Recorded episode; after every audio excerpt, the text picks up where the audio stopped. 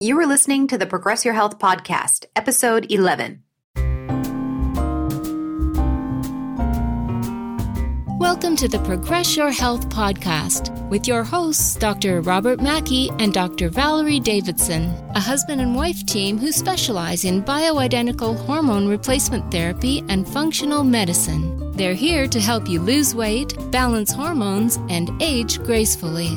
It's their mission to motivate, educate, and empower you to take your health to the next level. And now your hosts, hormone experts, Dr. Mackey and Dr. Davidson.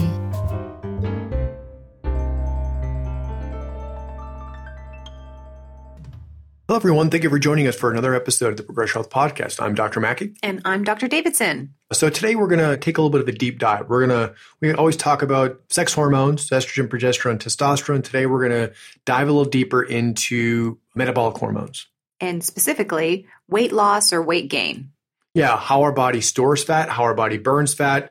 We're going to start off talking about this is a very classic kind of biochemistry description, the hormonal regulation of blood sugar. And we'll get into that, insulin and glucagon. We'll talk about that in context to everyday life. Then we'll slide into, as I just mentioned, fat storage and fat burning and how that mechanism is controlled. Because I think it's important to understand that because of all this nutritional information that we hear about.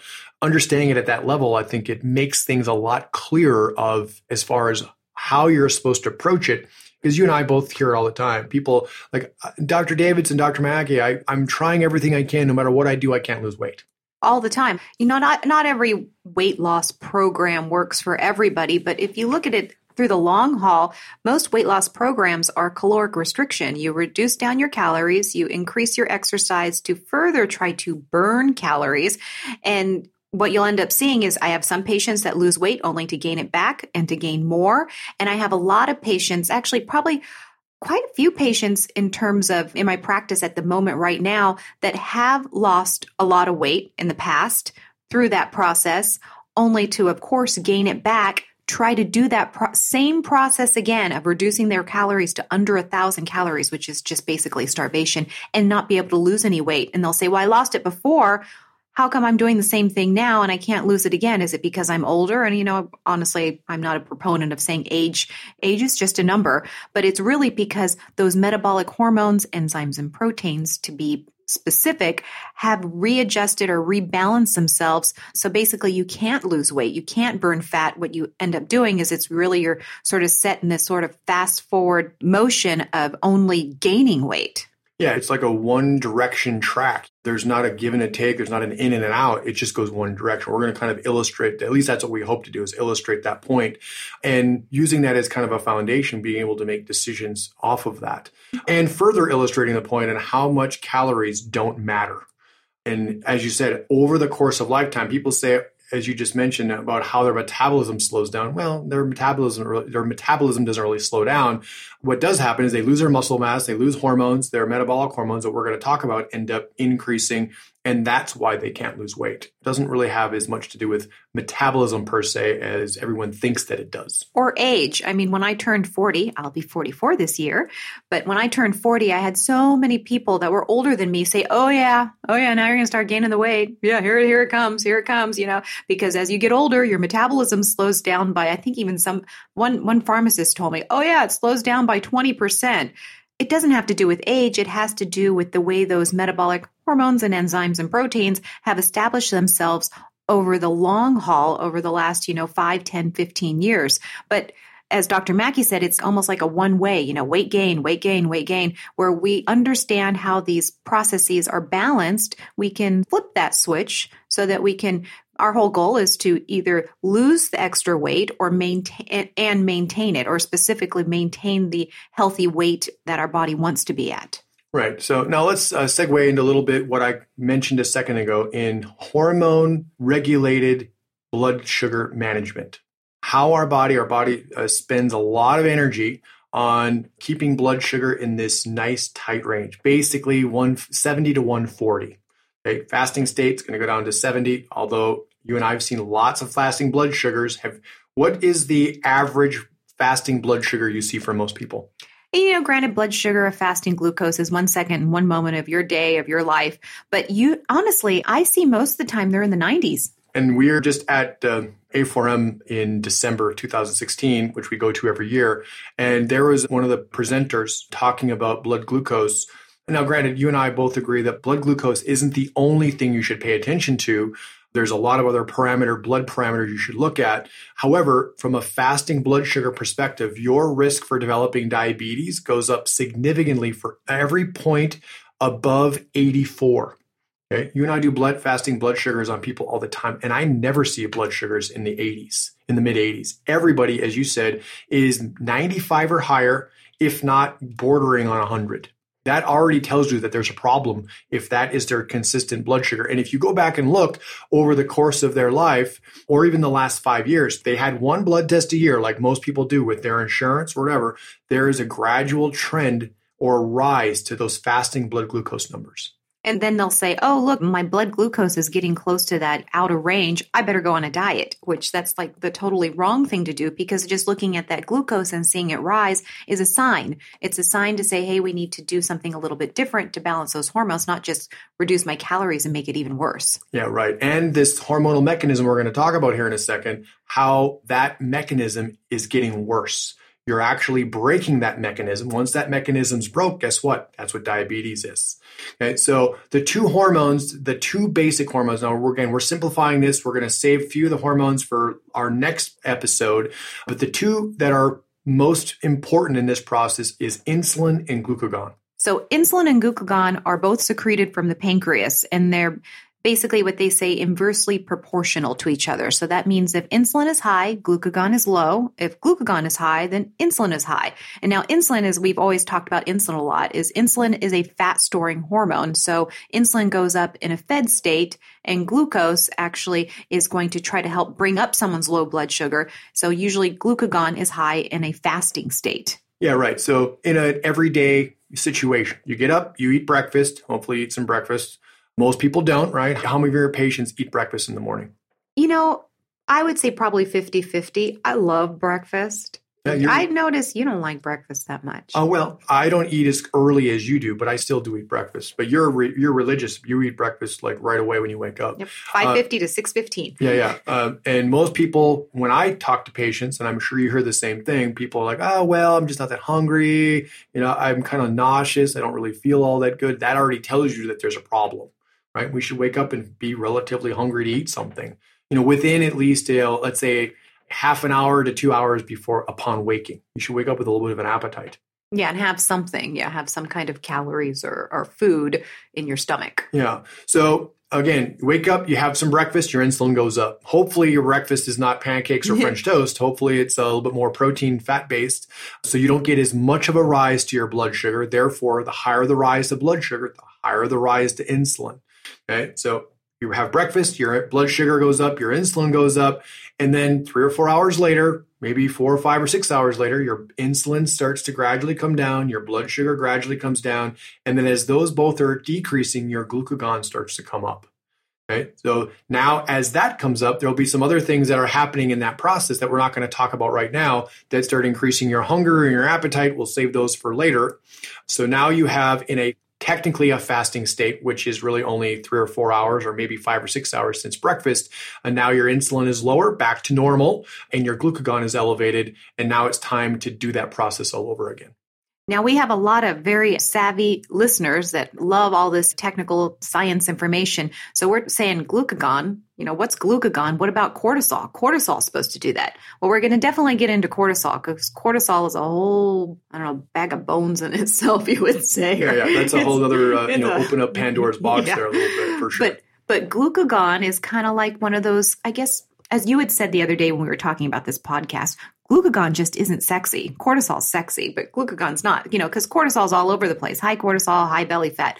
But glucagon actually has a lot of the same characteristics of cortisol. Yeah, right. So again, the hormonal regulation, a lot of energy spent to keeping it in that range. American lifestyle, almost everything that we do as Americans, we are pushing the boundaries to that hormonal regulation. That's why you start to see those blood sugars start to creep up little by little, little by little, little by little. You know, maybe when they're in their teens or 20s, it's in the 80s. You have very efficient blood sugar control. Maybe you do, maybe you don't. Maybe even in the adolescence or teenage years, you might already start pushing that system. And you can usually look at someone, if they're already gaining weight at an early age, maybe puberty happens and all of a sudden they put on some weight. Especially in the middle. Yeah, right. You know that that hormonal regulating system is being stressed to the max. And then that's where you were talking about. It's not age, it's not metabolism. It's the progression of that same kind of lifestyle over the course of a lifetime that ends up causing big problems as time goes on. So as we mentioned, you know, we ate food, hopefully not pancakes for breakfast, but let's say somebody did eat pancakes for breakfast. That would make their insulin shoot up because their glucose shot up. So, you know, the faster the glucose shoots up, the faster the insulin shoots up. As we said before, insulin's, it's a storage hormone. It's a fat storage hormone. So then you end up storing all those pancakes as fat. But let's say you did skip breakfast. You know, I want to skip breakfast because I want to save those calories for something yummy later in the day. Of course, it doesn't quite work that way. But let's say we skipped breakfast, that, you know, my blood sugar starts to drop, my stomach's empty, a lot of other hormones that we'll get into later are doing things. But glucagon is secreted from the pancreas. Then I think it would be good to describe exactly what glucagon does and how it does that so that we can further understand the system so we can kind of, I guess, reverse engineer it. Yeah, right. So as you were saying, as you eat breakfast, time goes on, your blood sugar is dropping, your glucagon's coming up, and to maintain that balance and maintain that blood sugar range, the glucagon is telling your liver through a process called gluconeogenesis. Some of you have probably heard that term or read it on another blog post or something. That is gluconeogenesis. So you're telling the glucagon hormone is telling the liver to make glucose. Okay? And it does that by basically breaking down glycogen. Glycogen in the liver is literally stored glucose. Packs it up. It's in the liver, mainly in the liver, and it's also in our muscle tissue. So that when we really from a fight or flight perspective, right, when we need energy right away, we're trying to run from a bear or run from a fellow caveman, we have energy like in the moment to do that. So we have this really highly performance energy source at our disposal at any given time. So when you're skipping that breakfast, that glucagon goes up, it tells the liver to do gluconeogenesis, then you mobilize that glucose from the liver and the muscles. Is when you raise up that glucose, you haven't eaten anything, but the glucose is raised to, you know, keep you from passing out and dying because your blood sugar dropped too low. But let's say that glucose has come up. Then what? The pancreas senses there's a rise in glucose in the bloodstream. It doesn't care where it came from, whether it came from pancakes or it came from the liver. It just, the pancreas says, hey, there's a rise in glucose in the bloodstream. So what am I going to do? I'm going to go ahead and secrete some insulin to allow that glucose to get into the store for, be stored into a cell for energy. So here you have no food, you're fasting, you haven't eaten anything, but the insulin is already being risen because of that glucagon. Yeah, you're getting. And I know that, I'm sorry, I know that sounds weird. I guess I kind of worded that weird because, like I said, when glucagon's up, insulin's low. But because of that gluconeogenesis that is instigated from the rise in glucagon, then the blood sugar goes up, the glucagon goes down, and then the insulin comes up. And I know that was a big mouthful. I hope it made sense. Oh, no, I think that's clear, right? So the way to maintain that blood sugar is for the glucagon to release the glycogen. But then as a consequence of that rise in blood sugar, you get this kind of indirect rise to insulin at the same time. So you're basically having insulin present in a fasting state. Okay. Now, normally under normal balanced hormonal conditions, that's not a big deal, right? That's not a big deal. But then you have a meal, like you just said, you're trying to save calories. You might have a salad for lunch or something. And then by the time you get to dinner, what happens at dinner? Oh, you're starving. Let's have some carbs. Let's have some alcohol. Yeah, alcohol. Maybe, you're going to go out to happy hour. You're not in the mind frame or in the mindset of eating some vegetables, right? Yeah, to make a good choice because there's other hormones we're going to definitely talk about that make your appetite almost like it's willpower doesn't work. You know, you've been trying to cut back your calories, your stomach's empty, that insulin had already been risen, even though you haven't eaten anything, you're in a fasting state. So by the time you do make a choice, we're usually going to make a bad choice. And that usually ends up being some kind of sugar or carbohydrates, which then what does that extra sugar and carbohydrates on top of an already elevated insulin level do? Yeah, right. So you're making food choices that are going to have probably the double whammy. They're going to have a high glycemic index, pasta, bread, cookies, crackers, carbs, alcohol, and it's going to have a high glycemic load because you're so hungry, you're going to probably overeat anyways. So you lose the rational control, maybe not, but at least you're decreasing the likelihood that you're going to be able to maintain some control. And then, like you said, the real double whammy is you're putting insulin on top of insulin. And as your liver becomes further exposed to insulin over time, the liver stops responding to the insulin over time. Then what does that do? Then pancreas makes more and the liver stops responding. And this vicious cycle is kind of set in motion. And that's what happens over the course of several decades for people, right? It doesn't happen all of a sudden. Some of the people in our country, the ones that maybe gain a lot of weight very rapidly, they're the ones that are maybe genetically predisposed to that process and they gain weight really rapidly. Okay, they put on lots of weight because once that process is set in motion, then, like you said, then all the other appetite triggers and hunger triggers don't work, or mechanisms don't work anymore either. And it's a feed-forward system. The more you have, the more you want. And we'll talk more about those on upcoming episodes. Right now, we're just talking about how this one very important basic mechanism gets distorted, and we push the boundaries of that on a literally on a daily basis. Yeah, on kind of an example of that is we have a lot of different patients. You know, one patient I can think of in particular, you know, she's been wanting to lose weight and she says, why can't I lose weight? Why am I not losing weight? And then when you break it down, she skips breakfast, she skips lunch so she can save all her calories for like tacos at night. And then I said, well, how many calories are you eating at, you know, how many calories are you eating in a day? 800 calories, but they're all at night and they're all carbs. Yeah, right. So there's a certain, and you can already tell if she's not having any success. And that's where it becomes very complicated. How do you explain that in a reduced caloric environment? Partially, it's based on food choice, right? The food choice, the glycemic load, the glycemic index is not right. So now the response to those hormones or the hormonal response to those foods is over-exaggerated. And that's why even though she's eating a lower amount of food, the body still doesn't do what it's supposed to do, which is lower the weight. Okay, so now I think that's fairly clear. Hopefully that wasn't too complicated. Hopefully we at least established this balance between insulin and glucagon. Insulin's high in a well-fed state, and glucagon is low in a fed state, and then they flip-flop. As you're hungry, insulin goes down, glucagon goes up. That's the basic mechanism. And now we're going to segue into looking at how the body's on a fat cell level. So we're going to dive down to this microscopic level if we're like on the surface of a fat cell. Okay, so none of us can really visualize that, but just think of yourself, mini-me version of yourself on the surface of fat cell, and we're staring out at the hormone insulin. Okay, so there's two enzymes that are being produced by that fat cell. One of those enzymes is called lipoprotein lipase, and another enzyme is called hormone-sensitive lipase. Okay? And then insulin is basically the one that controls both of those. Okay, so in that example you just gave, or in the high glycemic load situation, based on what they're consuming from a food perspective, it's going to raise your insulin. As your insulin goes up, insulin turns on LPL, lipoprotein lipase, and now you're going to shuttle fatty acids. Sugar and carbohydrates get turned into fatty acids, and then now your body is going to store that as triglycerides in your fat cells. Okay.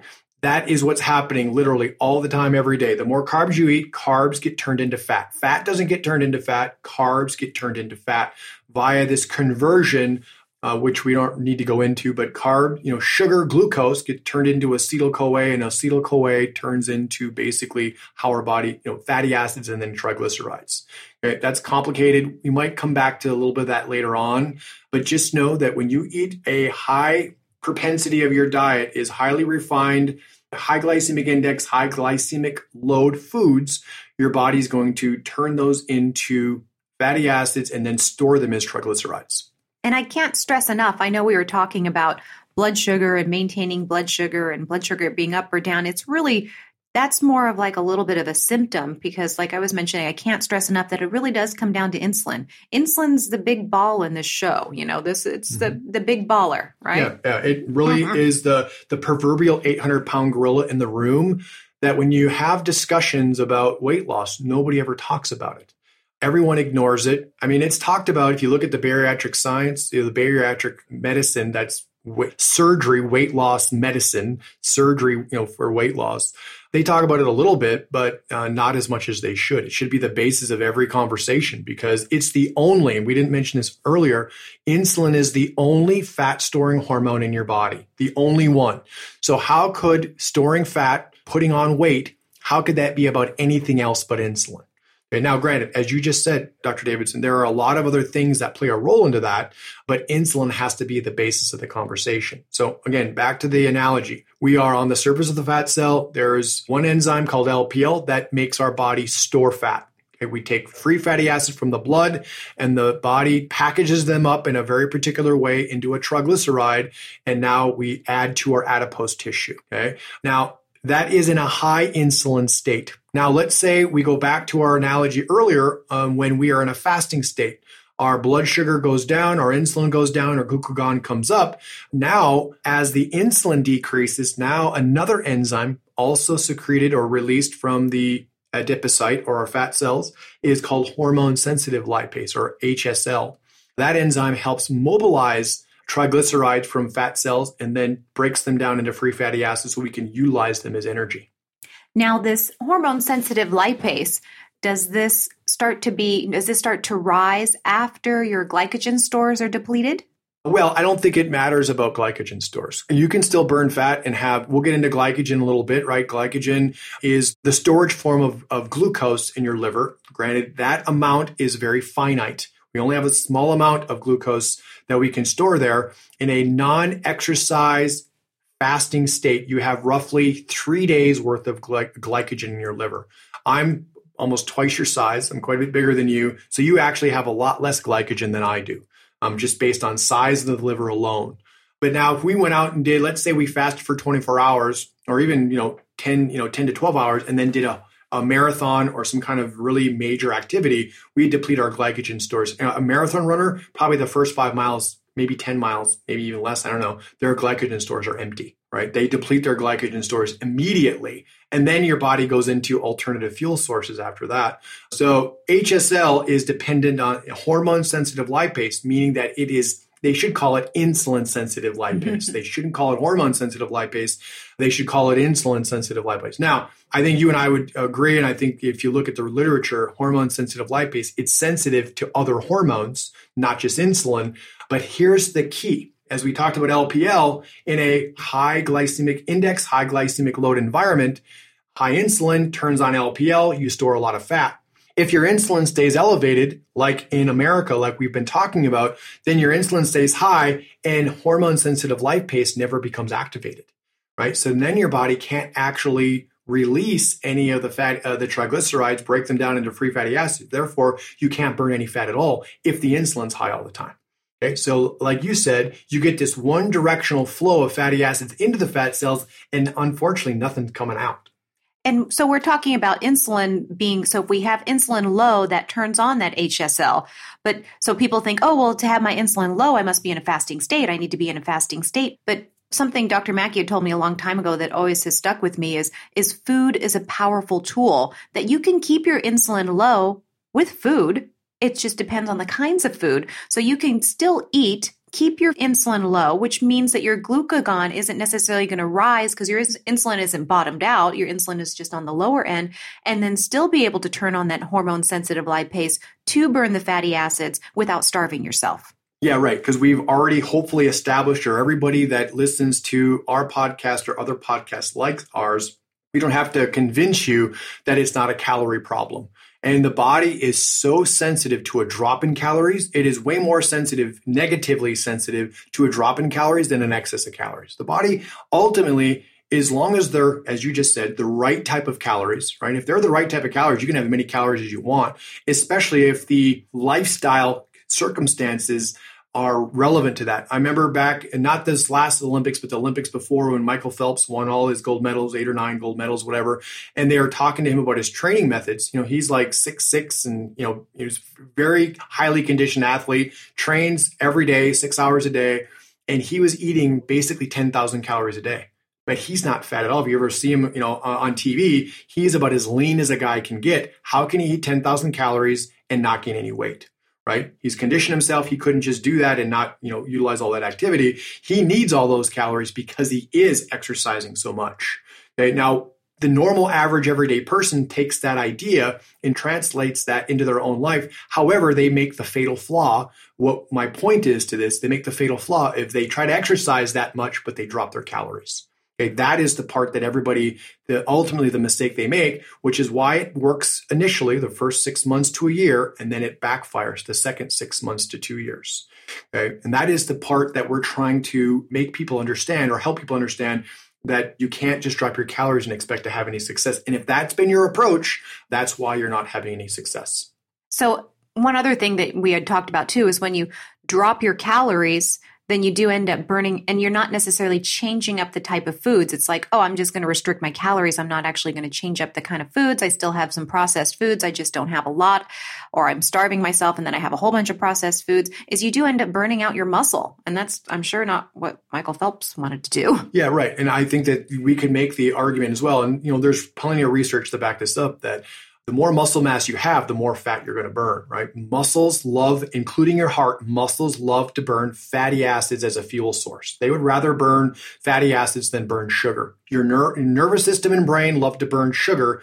Your muscles rather burn fat. Okay, but most people with this analogy, this mechanism that we're talking about, because everyone's diet is so carbohydrate heavy, the average American's consuming 65% of their calories from carbohydrates. There is never a reason for them to ever have to burn any fat. They're always burning sugar. Therefore, that's going to be the default. There's no reason for their bodies ever to have to burn any fat. That's why it ends up becoming a one-track system. It's not this energy and, you know, it's not the flow in of fat and the mobilizing of fat. It's just, it's the storage of fat, and that's it.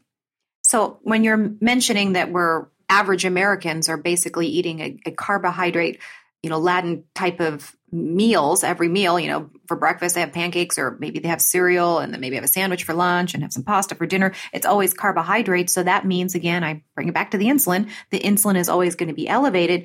But if you notice, and, you know, we test insulin all the time, but a lot of doctors don't test insulin. No, and I'm still kind of baffled as to why that is, right? That is, with this mechanism, it's very clear. We've known about this for a long time. We know that insulin is the problem, but yet all the information, we were talking about blood sugar earlier, that's the only, that and hemoglobin A1C are the only two things that anybody pays attention to. Now, hemoglobin A1C is important, right? Because that's a progression over time. It shows, gives you an idea of average glucose range. Again, that, you know, 70 to 140 that we're talking about. If you have, if your trend is on the higher side of that on a regular basis, well, that's not great, but that also means that your insulin is that much higher to boot. Okay, so we're putting together a little bit of a beta testing group. We're going to experimental here a little bit. We put together a lab test specifically for this idea to, you know, look at people's insulin levels, because we believe from a both opinion, professional opinion, and experience that this is really the most important thing to focus on, whether we're talking weight loss or we're just talking health in general. Okay. On one of the earlier podcasts, episode 6, I believe it was, we talked about insulin resistance specifically, and I talked about all the different conditions that are related to insulin resistance. That's really what we're talking about here. Okay. So we put together a test panel that we think has a lot of value, but is also very affordable at the same time. So you can look at these different parameters and get an idea of, if you want to call it anything, call it your insulin sensitivity. Is this a minor problem? Is this a moderate problem? Or is this a really high risk problem? Okay. And the problem that happens most of the time, if a doctor does do a fasting glucose and maybe they do a fasting insulin at the same time, that's great. But a lot of people that have normal fasting insulins, they fall through the cracks because they don't do insulin in response to a meal. Okay. So you get a moderately normal number in the morning when you go to the lab, 7, 8 o'clock, but now you never get tested because this is the norm, right? You never get tested after you've had a big lunch or that big dinner. Nobody tests you right after that. That's when in some ways you should be tested.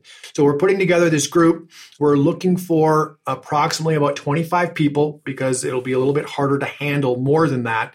So it's going to be a little bit of a closed group. We're probably going to, depending on how it goes and how many people are interested, we may continue it moving forward, but we're going to at least start with one group, 25 people. The test is looking at several parameters and then also insulin's response to glucose. So this is the catch. By doing this test, you have to be at the lab for about 4 hours. Okay? That's why this is not done very often. For all of you ladies out there that have had children, you have gone to the lab for 4 hours because you've done what they call a glucose tolerance test. Okay? They want to make sure that you're not gestationally diabetic. They want to make sure that your blood sugar is in that nice normal range, but they never test your insulin.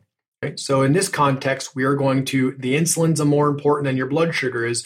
We're going to test your insulin. So carve out a day, go to the lab, you're there for 4 or 5 hours. They give you this sugary stuff, you drink it, they test your blood every hour after that. Then we're going to once everyone has their test, we're going to reconvene and do a live training where I'm going to walk through not everyone's specific test, but walk through the different parameters. There's 9 tests that we're going to be doing and going through the different numbers and explaining what the numbers mean and for yourself so you have a little bit of peace of mind to know where you are in that continuum. Is this a low-risk problem, moderate-risk problem, or a high-risk problem? And that is really in that stage. If you're struggling with your weight, this is perfect for you. If you are pre-diabetic, this is perfect for you. Unfortunately, at this moment, if you're a diabetic, on diabetic medication or insulin, we can't really quite facilitate that quite yet. That might come later on.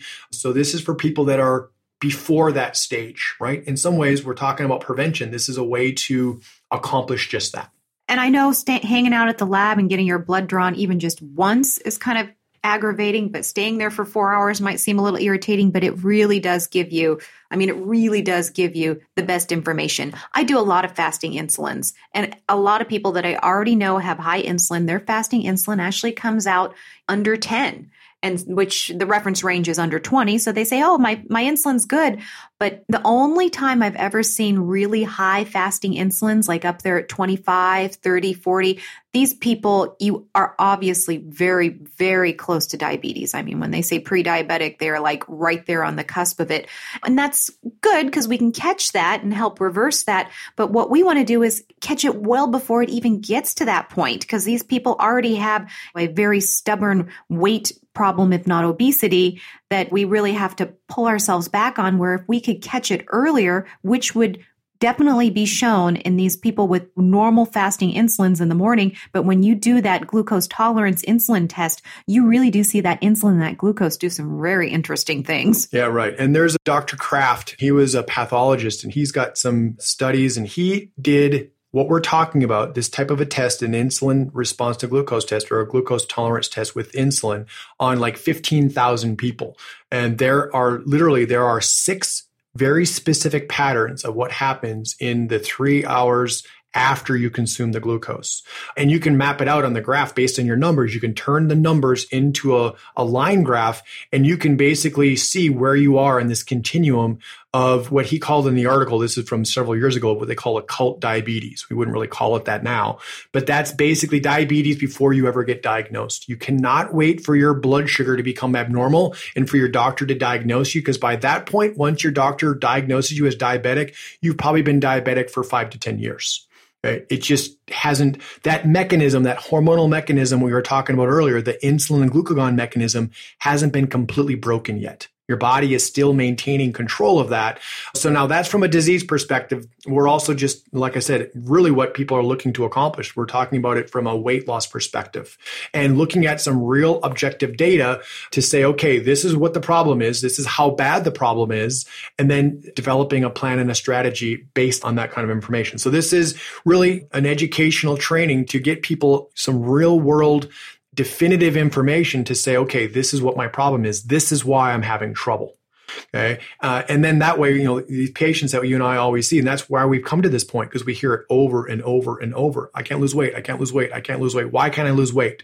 Well, in some ways, depending on the results of this type of a test, that's part of the reason of why they're having so much challenge, because it's a hormonal blockade. Literally, it's a hormone and enzyme roadblock that is saying it's not going to happen. It's not going to happen until that mechanism is fixed. It'll be very difficult. Regardless of how little you eat and how much you exercise, it will not change. So with that testing, there's some other tests on there too that's checking for inflammation. And in fact, do you want to read off all the tests? So we're going to look at, as you said, some inflammatory markers. We're going to look at fasting blood sugar, or fasting glucose, insulin response to glucose. And there's a couple other ones, RBC, magnesium, and a few other things. Cholesterol. Yeah. Cholesterol isn't the be-all, end-all for anything, but it'll be on there. This is stuff that I see a lot of people in California from Kaiser. Kaiser is an HMO, huge in California. And the tests that we're doing, except for the cholesterol and maybe hemoglobin A1C is also on there, minus hemoglobin A1C and the cholesterol, none of the other tests are ever run. None of them. Right? That's the point. We're filling in a gap there that is not done in a conventional sense. When you go to your doctor and they're like, oh, everything's fine, or it's, as we mentioned, it's progressively getting worse. This is going to provide clear information to say, okay, this is where the system is. It's in a good state. It's in a bad state. It's in a really bad state. And we can make the clinical decisions based on that information. When you're looking just at blood sugar or hemoglobin A1C, you're missing a huge part of that story. So for those of you that are interested, you can go to the progresshealth.com/IT. This live training that we're going to do once people have had their tests. So depending on how many people are interested, we're going to have to allow time for people to get their testing done. And then after the testing is already done, then we do the live training to go over everybody's results. So that's going to take at least a couple of weeks to be able to accommodate everyone. So this is going to probably be done towards the middle part of March to the beginning part of April. We're not exactly sure on the exact date. The response that we get will help us determine when that's going to be, and the logistics of all that. So figure on probably right around the beginning of April, we'll start the group. And for now, it's going to be a one-time thing, 25 people, give or take. That's what we're looking for. And then after that, we will, depending on the response and how many people are interested, we'll probably open it up after that. But then that way, there'll be some direct collaboration. We can talk in a live manner via webinar, discuss these numbers, figure out what they mean, and go from there. It should be very fun and very educational. So I know we talked about insulin today, hormone-sensitive lipase, glucagon, protein lipase, or lipoprotein lipase, as Dr. Mackey likes to call it. Potato. But, there's so many other hormones, but I know that, we're running out of time here. But in the next episode, we'll also go into some of the other metabolic hormones and enzymes and proteins that all kind of run together because there's a lot of information to go over. And I had touched on cortisol earlier as I really want to spend a lot more time on cortisol. So we definitely don't have time on this episode to do that, but we'll do that on the next one. Yeah. So thank you for listening.